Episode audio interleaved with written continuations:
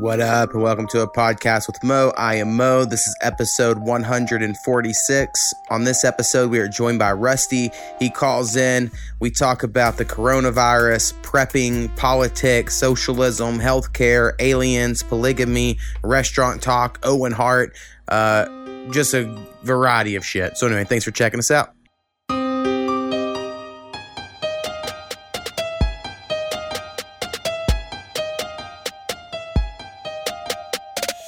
A Podcast with Mo.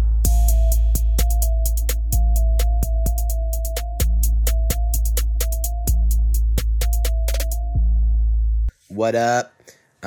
First things first, I'm going to get on our Patreon, patreon.com/apodcastwithmo. You should go there, sign up, give me $1 or more a month, get early access to the podcast. Especially, seems like we'll be talking a little coronavirus today. And during this time, you know, getting a little early access might be a pretty cool thing. So think about it. You could also become a co-producer like my mother, Hurricane Haines, Marshall Adharma Initiative Bear, Pow Wow, Jay, and Snappy. And that would be awesome. Also, we have a merch shop. I'll put a link. I think it's like spreadshirt.com/apodcastwithmo, if I remember correctly. If you're a real badass, you know, you could order one of those, really rep the podcast, you know, especially now you can't go out and shop from the sounds of things. So, you know, shop from your own home in our merch shop. All right, today I'm going to give Rusty a call. He is my cousin who now lives in Utah.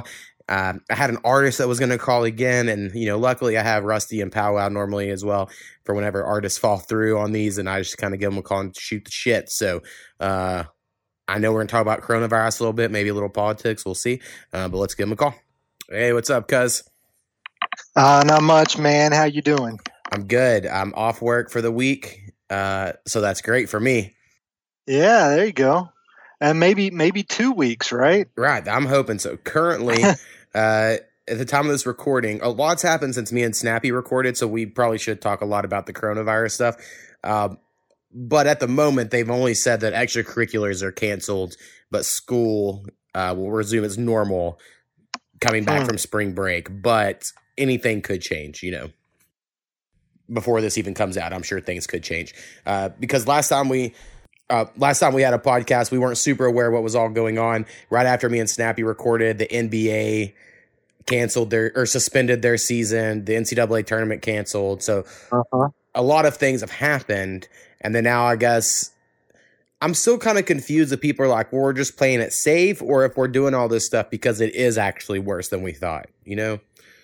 So what do you know about this? Well, so, you know, last time I looked at a map was a couple of days ago, and Oklahoma, where you're at, hasn't been hit too hard by this stuff yet. But here where I'm at, it's starting to pick up. And so we have over 20 confirmed cases here. And I just got told today I'm working from home for the next few days. And my boss is thinking it might be more of a, you know, next few weeks type thing. But I had a company laptop and took it in, and he was telling me that on my second floor – I work on a third floor of a building. On the second floor, there was a guy with a confirmed case. And so he's thinking that he's just going to send everybody in our building home and try to get everybody working from remotely. But the reason for this, you know, you might think like 20 cases in a population of, you know, 1.2 million or something isn't bad. But whenever they look at China, the information that they have coming out of China is what they're doing is really the only way to stop it. You know, China's numbers, they jumped up to 80,000 pretty quick. It only took it like a couple of weeks, 3 weeks maybe, to get up to 80,000 in China. And they had to just like lock people in their houses and stuff like that, and that's basically how they've kept those numbers from rising even more. Right. So that's kind of where it's all stemming from, as far as I know. But you know, you already have places that have community spread. So for instance, there's a county here in Utah, Summit County, where I guess this guy went to work. He worked at a bar and grill, and he had symptoms, but he didn't know he was like confirmed positive or anything like that. And so then he works around his coworkers, he works around food and all that other stuff.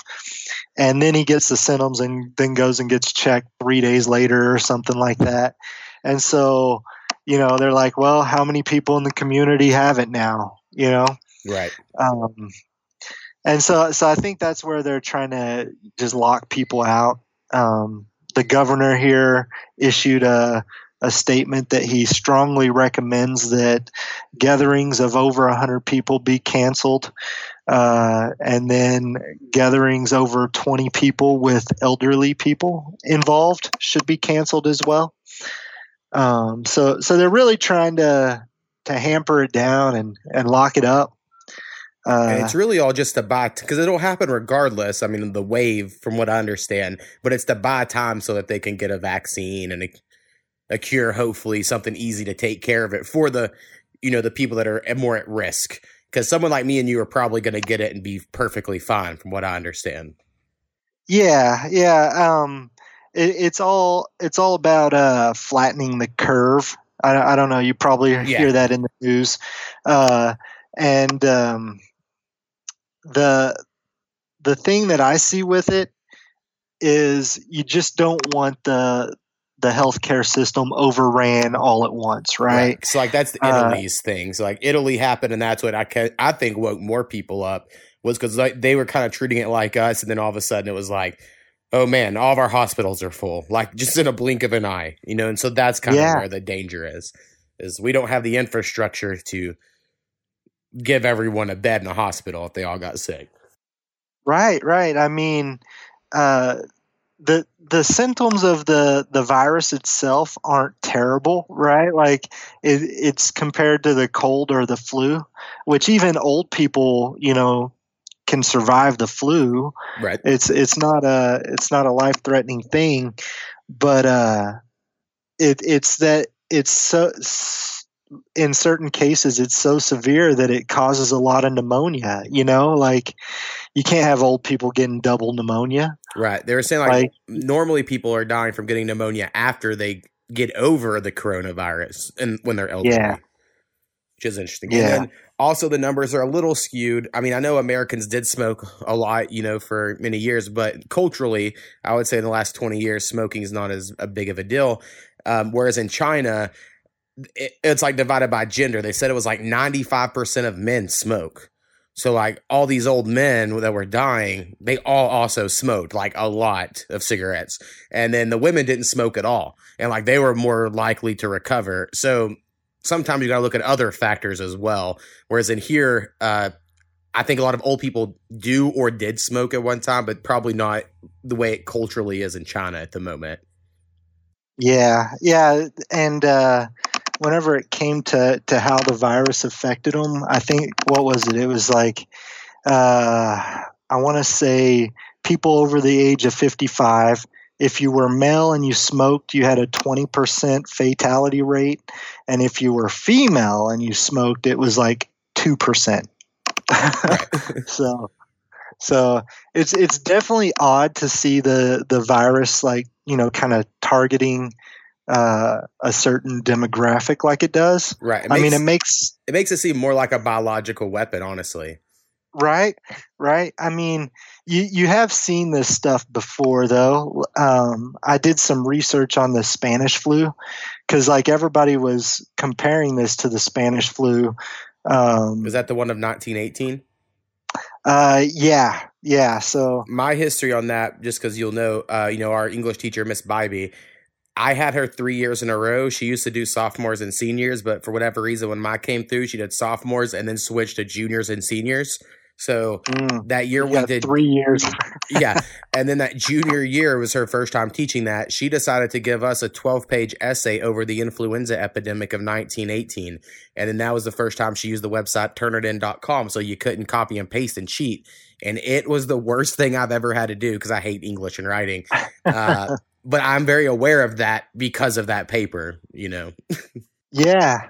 Yeah. So that disease, and you may already know this, but it targeted younger people, right? Right. I think it was 18 to 32 or something like that was the demographic that was hit hardest by that disease or that virus.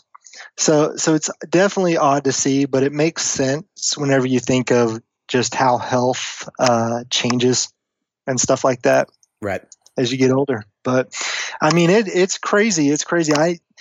I never really even paused to think about living through a biological thing like this, right? Like, I was sure if there was any biological problem or something that I had to worry about, that I would know for a fact that it came from a lab somewhere, you know? Right. Because you had SARS and MERS and MERS and stuff like that. Yeah. So you had these things, and I was like, oh yeah, weaponized SARS, you know, that's how biological stuff is going to spread. So to find out that, you know, we're just as likely to get it transmitted from animals, and it could have this kind of effect on us. 'Cause like swine flu wasn't that bad, you know, bird flu wasn't that bad. But this seems to be a completely different animal. So, right. Well, and also it's just because there's so little trust in the media, I think it makes it hard to know what's true or not, you know? So like, yeah, for weeks and weeks they were saying stuff and I'm like, I mean, maybe you're telling the truth, but maybe you're saying this shit because y'all have commercials, and the more viewers you have, the more money you get, you know? So you're just trying to get people to watch your show. So it's just hard. And maybe that's just the cynical American, you know, perspective, but I don't know. I just am like, I don't believe any of it. Yeah. I mean, I don't know. All I know is right about the time. So Friday, I go to work, and you know, this stuff is starting to pick up, at least throughout my work group and things like that. People are starting to get kind of panicked. And that's about the time that I started developing sinus problems. And I was like, oh my gosh, like this is it. Right. I'm getting the coronavirus, which, you know, it could be. You never know. I never got the flu, or I never got like a fever. So I'm thinking it's probably just sinuses, just hacking up some stuff. Right. But it's a terrible time because all the symptoms are the same. You got the cold, the flu, the coronavirus, and seasonal allergies. Strep throat's been going around here is also a big thing. Yeah, it's crazy. Yeah, I smoke the marijuana, so I'll be like coughing somewhere and people look at me and I'm like, no, I just smoked weed before I came here. Like, don't worry about me. This is a medicinal cough. Yeah, this is my medicine made me do this. I'll let us know in the Discord, so everyone should join our Discord or whatever. But last night, I think I mentioned on the podcast before, Koopy, and I guess mine too, my brother-in-law, his aunt is married to James Cameron, the director, and so they have all these like crazy fundraisers and stuff. And I've heard some funny stories, you know, about them, but they texted some family of like. Had some meeting with some military people, and in the next few days, the United States could do the Something Act. I don't know. I told y'all whatever it was at the time, and they could the Stafford Act, yeah, and they could force a quarantine or for 2 weeks or something like that. And I don't necessarily believe this, but I was kind of telling people at the dispensary I went to when I got back into town today, and then this lady came out of the back, and she had the same text message from a friend who claimed, their friend was in the CIA and gave them a heads up. And I'm like, well, that's crazy. But it also could be a giant hoax to trick people, you know? Who knows? It could be. They're just picking something off of Facebook that popped up. Right. So I'm not saying it's for sure a real thing, but I can't imagine them like forcibly shutting down. I think they could like strongly recommend, you know, but like I just can't imagine America. You could tell people like, no, you're not allowed to leave your house. Because I was talking earlier, like, oh, what about taking the dog to the park? My wife's like, well, I don't think you'd be able to leave. And I'm like, but who would stop me? And is there going to be a soldier at the park? Like, I can't imagine that's how that's going to be. You just have you have that cop pull up, and as they're pulling up to talk to you, be like, right, just start coughing. Yeah, I'm in an open air environment, so don't get closer. Start sending out warnings. Yeah, it's crazy world. So we are in a weird thing where people are like, really like, oh, it's the end of the world. So after I recorded with Snappy for the last episode, you know, we had a few groceries, but not a whole lot. So Koopy wanted me to take some money after I got off work Thursday because we were off work Friday, and she had to do parent-teacher conferences all day Thursday. She's like, go get some groceries. So I went and spent a bunch of money on groceries to stock up about, you know, 2 weeks worth or so, maybe a week and a half. And then we got that text message last night, so Koopy went and got even more groceries. So we're loaded up for probably like this week and then 2 more weeks or so worth of food, if we had to do it. Mm-hmm. I know for you and your church, you know, you've said like it's recommended y'all have however much storage stored up. So I'm sure you're good to go as well, but that's kind of a pain. I don't have the storage to put stuff in. Like my freezer is loaded up with meat right now, frozen. Yeah. Yeah. It's kind of hard. Cause like we don't, you know, we look at things for long term. So like we have dehydrated peaches or something, you know, and they're good for 30 years. Right. So we got stuff that you really don't want to eat unless it's your last option. But the church here, they want you to have prepared a 48-hour survival kit, right? So bandages and food and stuff like that for 48 hours. And then they strongly recommend that you have 2 years of food supply. I don't know where the 2 years comes from. I'm sure it goes back to, you know, Joseph in Egypt told them to store food for 7 years or something, right? Right. I'm sure there's something related to it. But anyway, so 2 years is what they recommend.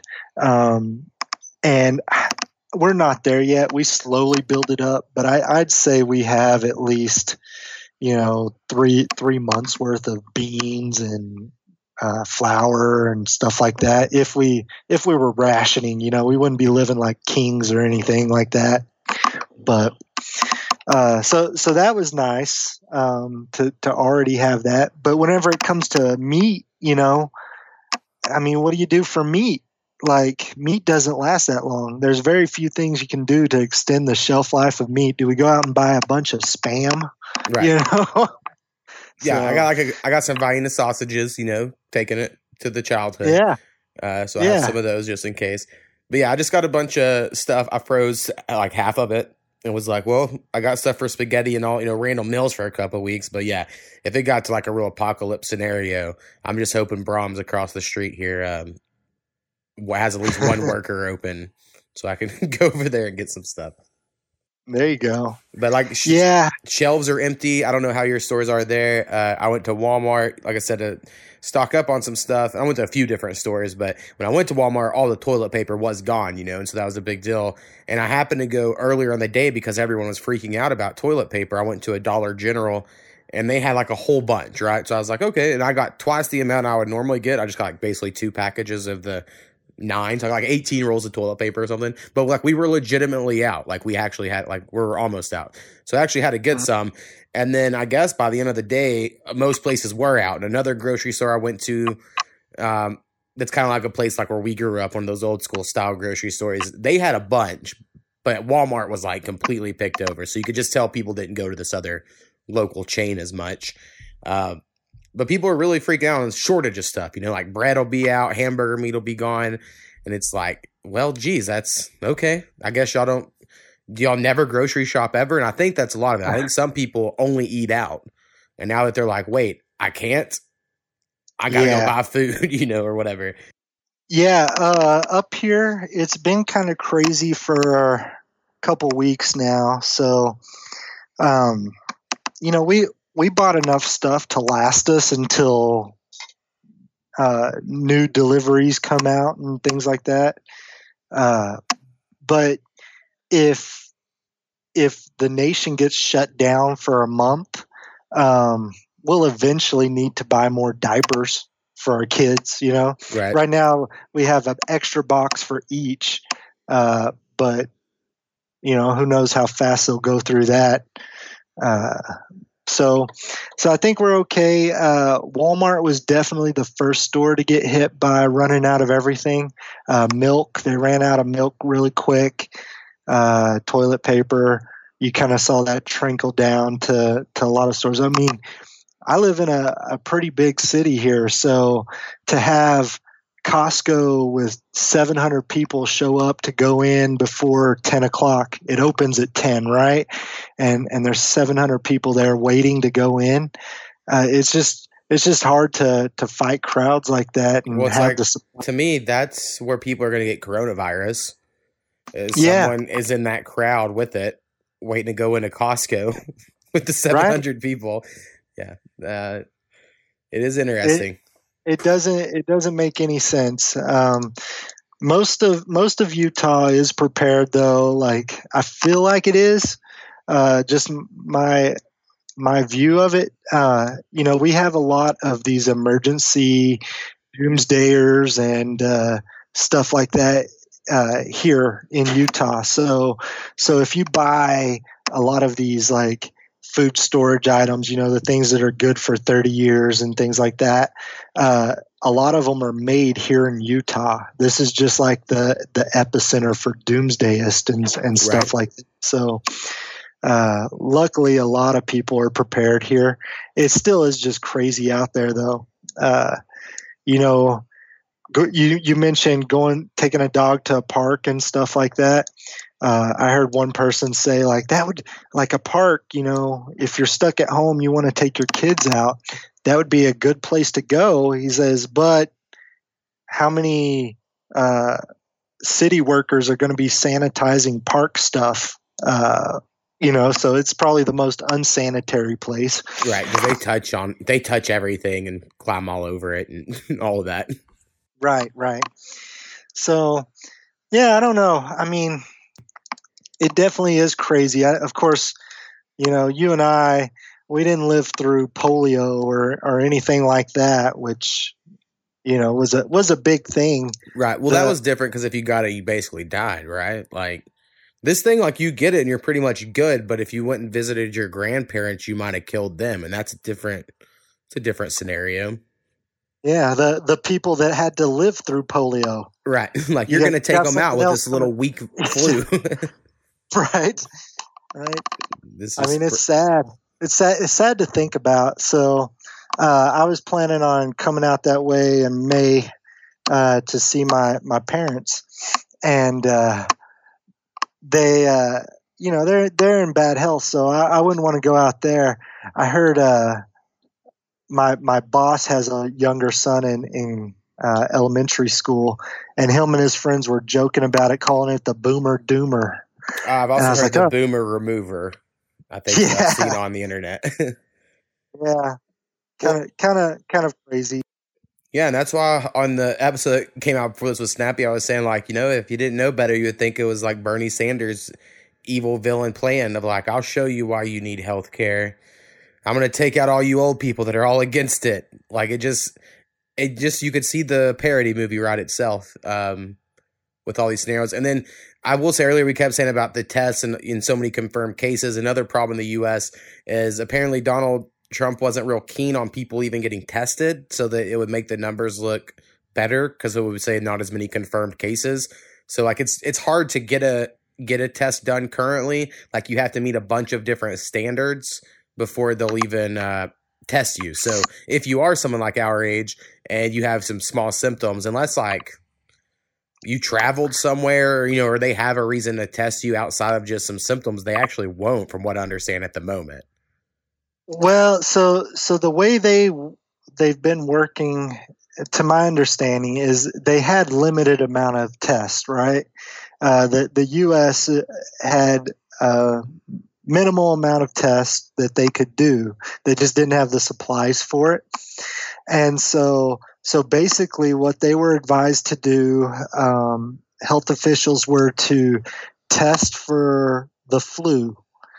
And if it came back negative for the flu, then they would look at different things like, oh, did you go out of the country and stuff like that, and escalate you to be tested. But it wasn't because they didn't want to test you for the numbers. They just didn't have the kits to test people. I got was you. My understanding. Well, I think Trump at some press conference, or maybe it wasn't a real press. I mean, he might have misspoke. I don't know. I know some people were running with something he said, you know, saying like he didn't want people tested. But then again, that's just the world we live in, to where someone like me who can't stand Trump defends him like every 3 weeks on here because people are like hating him on something that I'm like, well, that has nothing to do with him. What are y'all talking about? Yeah. I think he did say like, I believe the United Nations or something like that offered us so many kits, and I think he turned it down. So that may be what you're kind of alluding to there. Might have been. Because I don't think he accepted those. He wanted to produce them here and have the production line here, which, you know, seems kind of foolhardy. You might as well get all the kits you can, right. especially if they're offering them. Yeah, we'll take them, you know. But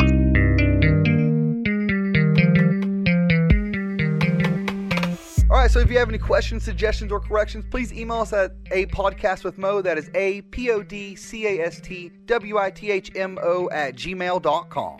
Perfect. Boom.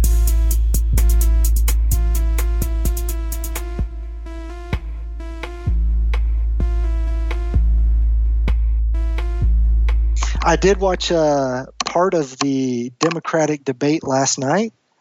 So Bernie and Joe Biden went head to head, and of course the disaster relief and stuff like that was kind of top of the ticket. And Bernie did use this to his advantage. He's like, you know, he's like, if people didn't have to worry about the cost and stuff like that of going to the hospital, guess what? There'd be more people going to the hospital. And guess what? You'd have more hospital space for more people, and this wouldn't be an issue. Yeah, it does make sense. Right. I listen to, I think in our Discord, I always recommend you random podcasts to listen to. And there was one of an economic advisor. I don't remember what Freakonomics, I believe, is the one I was listened to one day. Yeah, I remember. Yeah, that's the one you told me about. And I like the way they were talking to people. It was about socialism, was what the actual episode was about. It was about the way people don't understand what socialism, or how it has different definitions in different parts of the world. And like, so when we call something like a good socialist country, like Denmark or Sweden or whatever, they don't even call themselves socialist, you know. And then we would call like Venezuela socialist if you want to be negative, but even them, they're more of like closer to communism because they do overtake so much of the stuff, you know, not just some of it. So, it was just really interesting, I think, to like get some perspective, I guess, on all these different things. But a guy explained it of like, you know, instead of people being so, you know, binary about it, like for or against, really all it is you just got to decide where the government line should be, you know. And he's like, in a place like Sweden, they believe that the government should cover it, you know, healthcare, but that doesn't mean that would work necessarily in every country, in every situation, because people have different values and systems set up, but they also have more people that like call in sick or take advantage of the system, you know. But then that's also factored into their equations at the end of the day, you know. But then they also mention how they get to benefit from Americans being so innovative, and they're probably innovative because they have that make it or break it mentality, because you can lose it all, you know. Like that is part of the American identity, is you don't have your savings and you're going to risk it all and it might blow up in your face. But there's plenty of stories of, you know, someone making it. So like, you know, plenty of people have benefited throughout the world off of that, even the ones that have these systems. So it was just an interesting thing. So I'd recommend the Freakonomics podcast about socialism. Yeah. Yeah. I mean, the thing that I think about like with socialism is just, how do you determine what quality and what products are out there, right? Like, I think socialism, in a sense, gets rid of the excess that we're used to. You know, you can go and whenever you need like shampoo or something like that, how many different kinds of shampoo do you see on a shelf? And I think in a socialistic society, you wouldn't necessarily see that, because it has to run so efficient that you can't have that surplus, or else everybody goes broke. Well, I think that would be more like communism. I would completely agree. But socialism, I think you would say, like, for shampoo, hopefully the government's not making shampoo. Now, if it got to that point, that would be crazy. They're like, no, listen, guys, we're going to take this over because every American deserves shampoo. And I'm not saying that won't happen someday. But the thing is you have to fund the social programs that you have, right? And so if you have to fund it, not everything's going to survive, and it's kind of that way right now, but it becomes so much more narrow, and that's where I think you see, you know, all of these different brands and stuff like that kind of phasing out, because, you know, the mom and pop shop that needs to sell their bottle of shampoo for $8 a bottle because they're just not doing the volume that they need to do, and the production's not streamlined and stuff like that. They wouldn't be able to afford to pay the taxes and things like that the government would require in order for them to survive, right? So or to fund the social programs and have them survive.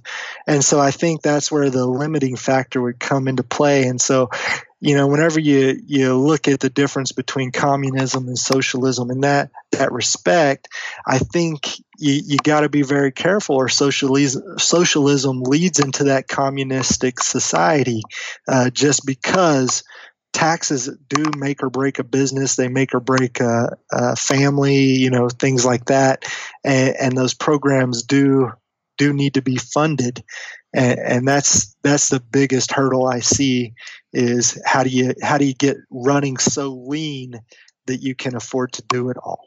Well, right. And my thoughts normally go to, and I'll even leave the military out of it, because typically my go-to answer is, just take money from the military, because we spend a whole bunch on them, and more than anyone else. It's kind of like if I flash back to, you know, college days, I sold little drugs, just pot, not like real drugs. And, you know, so let's say I knew a guy and he would get me like a pound for $700. But if there was a way I could get to the guy he got it from and I could get it for $500, fuck that middle guy. You know, that's like where I was at, because I would rather save me $200. And I think that's how a lot of people, myself included, kind of feel about the middleman of the insurance companies. You know, because it just fuck them. I don't care. They've been swindling people out of stuff and driving up the cost of everything for years, so they get what they deserve. Also, with the insurance companies, we basically just have a bunch of small worst case scenarios that people pitch for the, you know, universal healthcare of like, oh, you don't get choices. Neither do I. I have healthcare right now that's like, here's all your in-network shit. If it's out of that, you pay more. So like, they're not, it's an issue too. Like, none of it's easy. So I think if you had a whole bunch of money, and, you know, I think it would all work regardless. So you should probably be cool there. I think there would always be private practices, you know, for a little extra money that probably will be the best stuff, because that just is the American way. And it would definitely negatively affect me if they done universal healthcare. Like, I don't ever go to the doctor, so my taxes would go up, and I would probably still not go to the doctor, and then I would just be paying money for nothing. So, sure. I don't necessarily know if I'm for it, but I like the heart behind it. You know, I get the idea. But Aaron, what you don't understand is that in the long run, you will save lots of money, and you will not have to worry about anything. Yeah, that's very true. Very true. Trying to think what else is going on. Yeah, politics-wise, I'm kind of out on all of it. I think Trump will probably win again, is my guess at the moment. I think the only thing that – oh, real quick on the coronavirus, because this kind of all leads together. I have heard a couple theories of this was all planted and happened because the financial market was going to crash anyway, that they like there was some prediction. So they've released this to have some sort of excuse built in for why the market crashed. And I thought that was a pretty ballsy conspiracy theory out there, but that's the new one picking up steam. So look into it. There was a podcast with Joe Rogan, and they had that Michael Osterholm on there. Right. And he said that they could you know, forensic wise, see that this virus came from an animal, right? Which didn't make sense to me, but yeah, I mean, Only because they said they knew it started with a bat, went to another animal, and then went to a human. And it's like, well, what's that other animal? And he said, I don't know. And I'm like, well, then how do you? Right. I don't know. I didn't like that answer. Yeah. Yeah. And then, I don't know. I mean, he knows more than me. I mean, he probably even thinks the earth is round. I don't know, you know, but, I kind of default to that. I'm kind of a conspiracy theorist myself, and knowing that the wet market where this virus originated is like 2 blocks away from the Chinese equivalent of a CDC, it has me a little suspicious, you know? Right. Maybe one of the workers just stopped to get some turtle on his way home and had a little something on his sleeve or something. But, you know, when it comes to stuff like that, I just don't know. I don't know. Right. Well, I think it's also more fun to believe the crazy versions of stuff. You know, I will say that as something against myself. But, yeah, I just think I know the first week, you know, it was got a lot of steam, maybe not the first, maybe within the first month. There was something I'd read, and again, this could have all been fake because what do I know? And it was like, if you look at it from a molecular level, there's like this spike that could easily, maybe not easily, but could be done with, what's that thing, splicer, whatever it is that they have that they mess with DNA or whatever. Like they're like, this one thing on the coronavirus molecular level, it looks like something a human would have done. You know, just by clicking and dragging sort of thing is the way it was kind of explained in this article. And I was like, oh, that's really fascinating. Now, they could have made all that shit up and made it to read good, you know, so I would be like, oh, fun. But I enjoy that idea of like, oh, yeah, I could see this totally getting out of hand. And then China's overpopulated. It attacks old people. So it's like for them to wipe out their older population. That whole theory is just a more fun version of this story, I feel like. Yeah, I mean, I'm sure it's all possible, but like looking at it and seeing where it could be genetically altered and stuff, right? Like, haven't the ancient aliens and stuff like that talked about that with the human DNA, where it's like, oh, if you look at strand 23 or something like that, it's missing half a chromosome or something. And it looks like that could have been just removed, surgically removed. And that gene makes us human instead of a pig or ape or something, right? Right. Well, that's totally what happened. You know, I'm all about hair and ancient aliens. So anything they pitch, I'm pretty much for it. Unless they are something of, I used to love watching Ancient Aliens with Pow Wow because we would always pick up on they'd be like, and you see this, and that could be that, which means definitely aliens existed. And you're like, wait. You've done a lot of ifs and it could be's, and then all of a sudden it turned into a definitive answer. So I can picture that dude with his wild hair just holding up his hands. You know that meme? Yeah, aliens. There's a guy that I used to play online video games with, and whenever I joined the Church of Jesus Christ of Latter-day Saints, became a Mormon, this friend of mine, he thought it was kind of funny. He sent me this meme of that guy, that ancient aliens guy, and it said there have been 200 and some odd, I don't know, it was some number of married, or what was it? There's so many married people in the U.S. or something, right? Mm-hmm. And it was an odd number, right? Yeah, I've had so seen that. He's like, yeah, so it was that guy, and it said Mormons, right? Because you know polygamy or whatever. But yeah, I always picture that guy, right? Me and Snappy talked about polygamy on an episode, I think last week, whenever it was. You know, we were both seen to be pro polygamy. Mine is only because of the TV show Sister Wives. I watched it in that first episode. They convinced me that it seemed to work well with consensual adults. So more power to them. If you can afford it, there you go. Figure it out. I don't really care where I'm at. Yeah. I don't know. I don't think I could do it. Don't get me wrong. I could barely take care of one. I don't. My wife takes care of me. So I would not be the one for this religion sect, you know, but if you can, go for it. I mean, I think whenever I joined this church, that was probably one thing I had the biggest problem with, because, like, you know, my mom, like, she was single for most of my life. Right. She had a husband every now and then and things like that. But I look at it and oh my gosh! That's the first time I remember. The first time I ever heard you cuss was at Pod, and I was like, ooh, he really don't lock in. Yeah. I don't think you were over at the house the time I tried to shoot him with a blowgun. I remember the blowgun though. Yeah, you know, I look at the way, like, these guys treated her and stuff, you know, and I sit there and I try to think of, like, how I thought a woman should be treated, right? Like how my mom should be treated. And I just can't picture it in a polygamy setting, you know?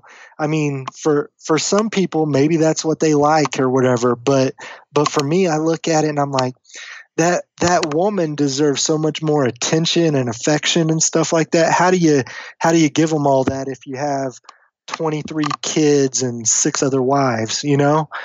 And so, like, looking at the church history and stuff, I struggled with it for a while because I'm like, that doesn't make sense. And do you care to hear the story of how it originated in the church? Yeah, go for it. I mean, I would say my guess was always they just needed more people. So they were like, well, the quickest way to do that, more wives. So I think maybe that's why it happened, right? Because the church needed members to survive, you know? Right. And so this was definitely a way to have that happen. Plus, you know, you had, like, Civil War and stuff like that about to break out and things like that. So you needed, you had all these people, like, more women that were available than men. And so this became a way to take care of those that had, their husbands die or something like that, because now they were at least part of a household. But anyways, as far as how it became related to the Church of Jesus Christ of Latter-day Saints, Joseph Smith, I guess maybe he had talked about it with you know, of course he received revelation related to it, but he talked about it with his wife and stuff, and his wife, her name was Emma. She was not happy with it at all. Like, I think she was very frustrated. And then he got up and he gave a speech, like a sermon or whatever. And like, and this takes a lot of faith, right? Because he gets up there and he says that God condemned her for acting that way to him, right? And so you read stuff like this, you're like, oh man, like he's using religion to justify, like, right. There's no other way that, from, like, you know, the way I kind of think, it's hard for me not to see this as a guy trying to get him an extra side piece. His wife's like, I ain't having that. And then he goes up there and goes, let me use my political influence in the community to shame you for it. I don't know. That's how it reads to me. That's the way it came across to me as well. But then, like, looking through journal accounts and stuff like that from all the different people that he was married to, it turns out that a lot of them he didn't even, you know, sleep with. It was more or less his understanding of, like, the afterlife kind of affected it a little bit. So for instance, he married one of his friend's wives. And he never slept with that lady, according to the records, but he married her because he thought that he wanted to be in heaven with his friend. And he thought that through marriage, that created an eternal bond that went beyond the grave. And so he was going to be in heaven with his friend forever because they were married to the same woman. So he just basically originated Eskimo brothers. Right. It's awesome. So there's a lot to it as far as how it's been implemented in modern day. But then you see, like, the sects, like the Warren Jeffs sects. I don't know if I'm with a C and a T on the end. Yeah. where they're doing stuff with like arranged marriages with 14-year-olds and things like that, and I'm sure it's not the same. That's what I've always thought of until I saw the Sister Wives. I always thought of, you know, the old rich guys, whoever has the most money gets the young pretty girl, and now she's one of many wives, you know, and that's how I kind of always imagined it. And like I said, Sister Wives, it made sense because, as you said, you know, someone that showed attention, this guy really, he gave more attention to his 3 wives than most husbands do to one, you know, and he really tried real hard. And one of them stayed at home to help, you know, keep the house. One worked part-time, and the other one was a good businesswoman, you know, so she wanted to work. And so she got to do that. And I don't know, it seemed to work really well for him, but it got to be a problem because this 4th woman came in at the end of the 1st season, and she wanted to have her own house separate from them where they had all lived together. And like, so it kind of showed the bad side too, right? Where there can be jealousy and stuff. But the 3 that were in it together originally of those Sister Wives, they seemed to, they had an understanding, and they had it right. They had a plan, a system. And I remember thinking just like, oh yeah, seems to work for them. I don't see a problem at all. But I know different people would feel different ways. And again, I don't think I could pull it off. So I'm not saying that's something I'm going to try to do. Yeah. It seems like a lot of work. All right. So since, I mean, I might be able to grill, you know, I guess I could still go outside, but I have a lot of meat to cook. And I know in the last episode, me and Snappy, for some reason, we're talking about steak. And then I mentioned how you used to work at a steakhouse. And so you might have some insight on how, you know, good ways to cook steaks. Oh, dude. So the best steak that I ever cooked at that steakhouse. So you take the steak and, you know, you're looking at getting something that's, you know, 1.5 inches thick or so, not one of those like little flimsy steaks that you get at Walmart, right? Right. So you get something that has some thickness to it, and you'll throw it down on the grill. And I don't know, how do you usually tell how done your meat is? I use a meat thermometer personally.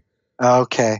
So I'm not big on puncturing the meat or anything, and this is something that I fought with my father-in-law on a lot because he was a cutter. Like, right, that's how my dad would do it. And he'd cut it. And I'm like, you're letting all those juices out. What's wrong with you? So at the steakhouse, we learned to kind of tell how done the meat was by just touching it with the tongs and feeling the firmness, how much it bounces back. So like if you think of your meat, whenever it's rare, it's really rubbery, you know? It's got a lot of elasticity to it. It bounces back and stuff. And then as you cook it, it gets a little tougher and tougher and tougher. So like as you're sitting there touching it, you can kind of feel how done it's getting cooked. And so after you learn that, then you can tell. But anyway, so back to how I cooked it.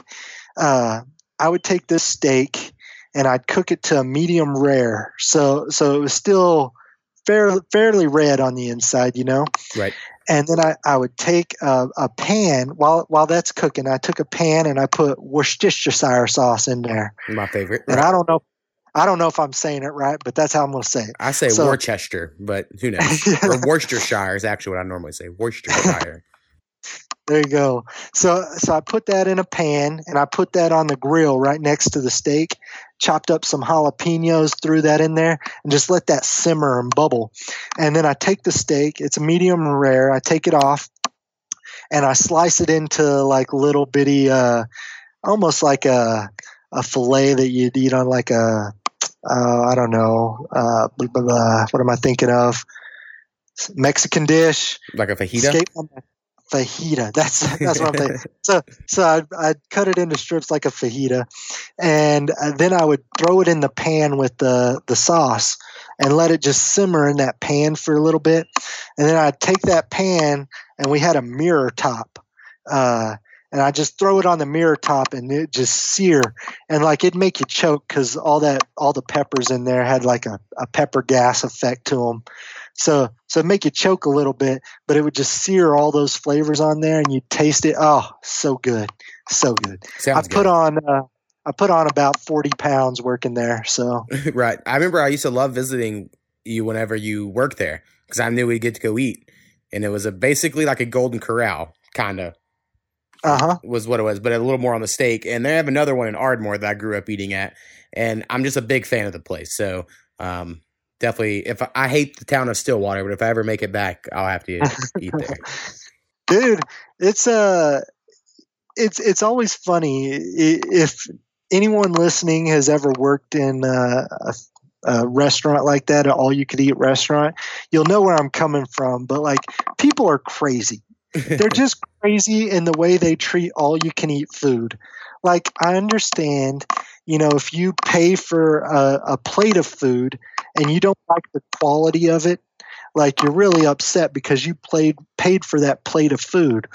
But at an all-you-can-eat restaurant, where there's multiple types of food out there, you know, for you to eat, like, to have somebody complain about one item not being up to par and acting like they want all of their money back because, guess what, the hash browns were somewhat dry or something, right? Like no one else complained about it. There's other items. You don't like the hash browns, don't eat hash browns. Like, I can't stand people that complain about stuff in places. Now, I know me and Snappy have this, I don't know if we had the argument on the podcast, but on our Ada area rants and raves, you know, people are always complaining about restaurants. And the first comment's always something like, well, did you tell the manager? And Snappy's very much on the side, if you don't complain to the manager, then you have no right to complain. And I'm never going to complain to a manager in a restaurant ever. Like, I mean, it would have to be really messed up stuff for me to complain, you know, like, so like, it's just a different thought you know, I'm just never going to be that person out there. But I remember when Hastings was still in business, and this woman went to go buy something. It cost like $5 more than what she thought it was going to be her total.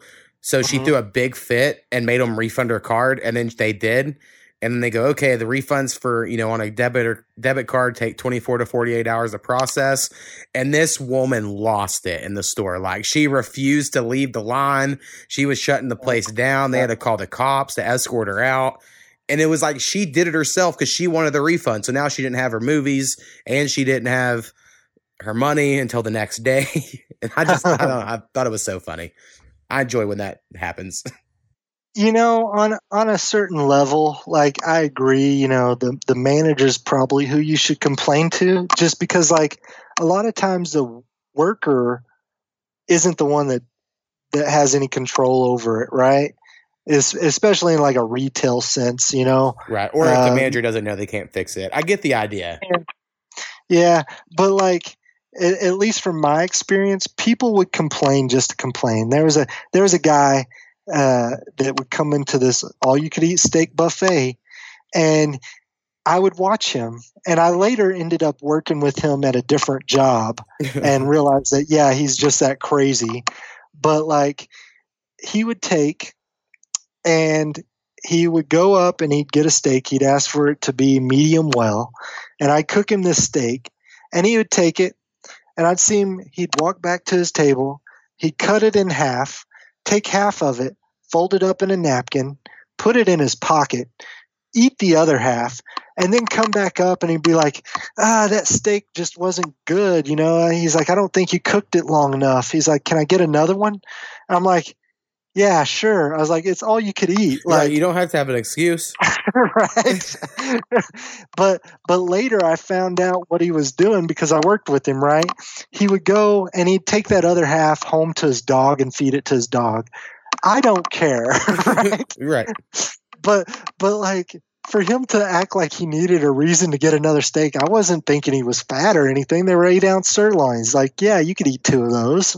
Right. Okay. When I go to the one in Ardmore with my parents, because we'll meet them there sometimes, I love they have the brisket, or when they do have the brisket, they have the worker there slicing it, you know, for you. I love that. And honestly, I don't try to complain. They just try to give me one. And I'm like, bro, look at me. Give me two or three of those motherfuckers. I'm going to come back later if you don't now anyway. So let's just load it up. And then, yeah, the steaks, the way they do it, the one in Ardmore, is the waitress will ask you and then they'll bring you the steak. So you don't actually see the people cooking the steaks. I don't believe so anyway.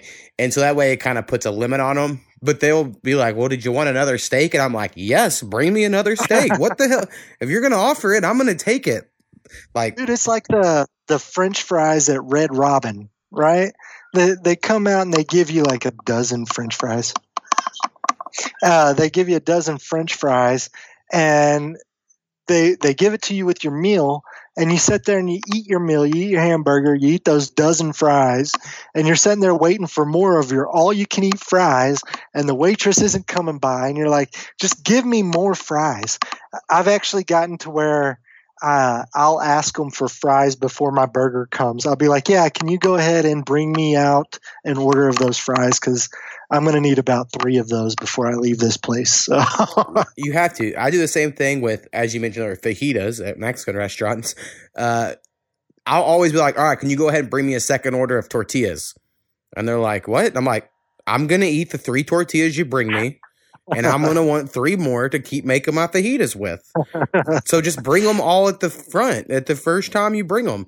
And they always act like I'm a crazy person. But, you know, they give you that plate of like lettuce and rice and beans and guacamole. So I always load up my fajitas full of stuff, you know, so I can make them stretch. And then, but they always act really weird when I'm like, well, just give me more tortilla. Like the best part of Mexican food are homemade tortillas. So just, just give me the tortillas. That's why we liked your, I guess our friend, I shouldn't say your friend, Lewis, but he was your best friend back in the day. And I enjoyed going to his house because his mom was making homemade tortillas. I was like, God, this is so great. Love it. Man. I remember whenever we were, Lewis and I were roommates for a little bit in college. And, he had that tortilla press. And I didn't even know that you needed special flour for tortillas, but he'd go out and he'd get that special flour and make those. Oh, so good. It was great. It was weird because I lived next to him my whole life forever until I left work. Like his family lived next to us in the circle, which is a low income housing where we're from. And then as soon as we moved to the house I grew up in, they moved in the house like right behind me. So they just always lived next to me. And I still need to verify with him. I'll just see him on Facebook someday. I'm almost for sure his dad killed a deer with his bare hands. And I remember that story so well. But every time I've told it to someone now as an adult, they look at me like I'm lying, like I'm just a one-upper storyteller. And I'm like, I'm dead serious. From my knowledge, he killed a deer with his bare hands and they ate deer tacos for like a year. Like that's what I remember. That is a legitimate story. I remember it because I was giving his dad a ride home. Like him and his dad needed a ride somewhere. And I remember just pulling up, and his dad didn't speak English. He knew maybe a few words. Right. Anyway, so we pull up to their house, and he just gets out of the car and he runs. He just runs to the backyard. And I was like, Lewis, what was that all about? He goes, I don't know. And so, like, I was like, all right, well, I'll see you guys later. And, like, I pull out. And the next day, Lewis is telling me how his dad – I guess he had a pocket knife, right? So he had a knife in his pocket, Lewis's dad did.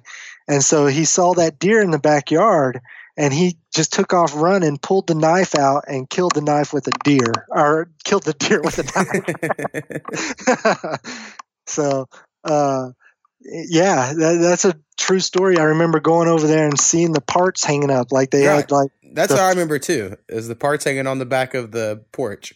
Yeah. So anyway, crazy stories, and that's why I think you got to be more open to immigrants. You know, because if it wasn't for that, we wouldn't have that awesome story of Lewis family. I also remember very well Lewis buying one of the pay-per-views. You know, back in the day, we used to always pitch him money for a wrestling pay-per-view.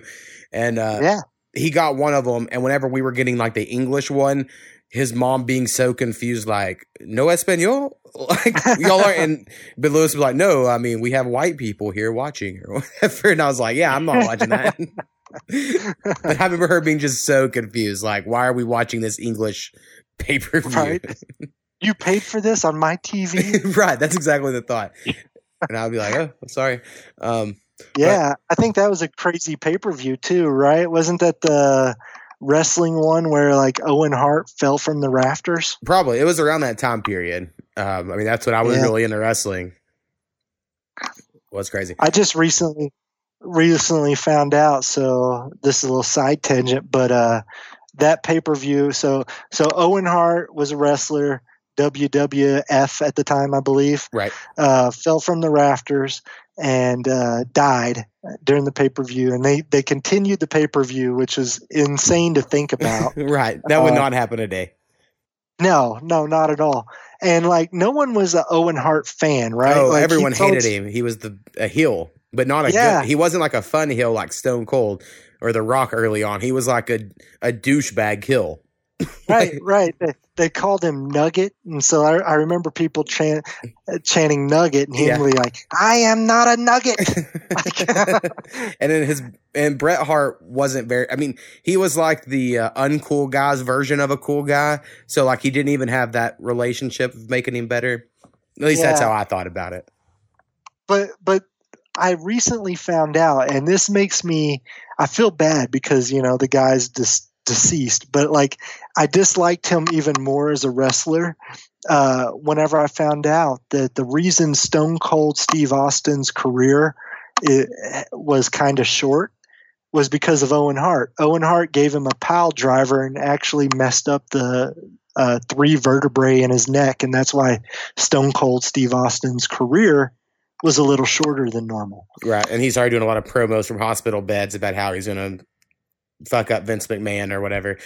They did a lot with it. They really used his acting and charisma, but you didn't get to see as much as Stone Cold in the ring anymore. He would just come out, glass shattered. He would Stone Cold stun you, drink a beer and leave. They weren't doing a real match with him there for a while. So that was Owen Hart's handiwork. And I kind of thought of it like looking at that, like how would you feel, right? If you were like the top star in wrestling or something like that, and then somebody like Owen Hart is the one that ruined your career. you know, like it seems like a wasted opportunity. At least if you were like, The Undertaker slammed you through a cage or something like that, you're like, oh, well, at least it looked cool and it was done by The Undertaker. Right. Like something someone remembers at least, because you mentioned the Owen Hart Stone Cold Steve Austin match. I couldn't tell you what that was. No, not at all. Not at all. I remember him dressing up as a blue bird there at the end, and he was stealing someone else's outfit. Or it's like, there was some reason he was jumping from the rafters. That was weird. And then I felt like they were only doing it because Sting was doing it in WCW, and he was the best. Yeah, so it was like, it was just a whole weird scenario in general. Yeah. But all right, man, I think we covered coronavirus and some other stuff. I think we got plenty here, but I do appreciate you being on, and we'll talk about more. People should join our Discord so y'all can join me and Rusty in our political debates. Not even debates, really. No. There's more of a like, here's what I think's going on, and people are like, yeah, sounds about right. So yeah. Everybody stay safe out there. Hopefully the government doesn't shut everybody down for a couple weeks or even a couple months, because that'd be crazy. Hopefully we can start to get things back to normal before long. So right, it would be a dangerous precedent if they do that. Then I think it'll just happen all the time. Like, live in a different world if that starts happening. So, but all right, man, peace. Yeah, see ya.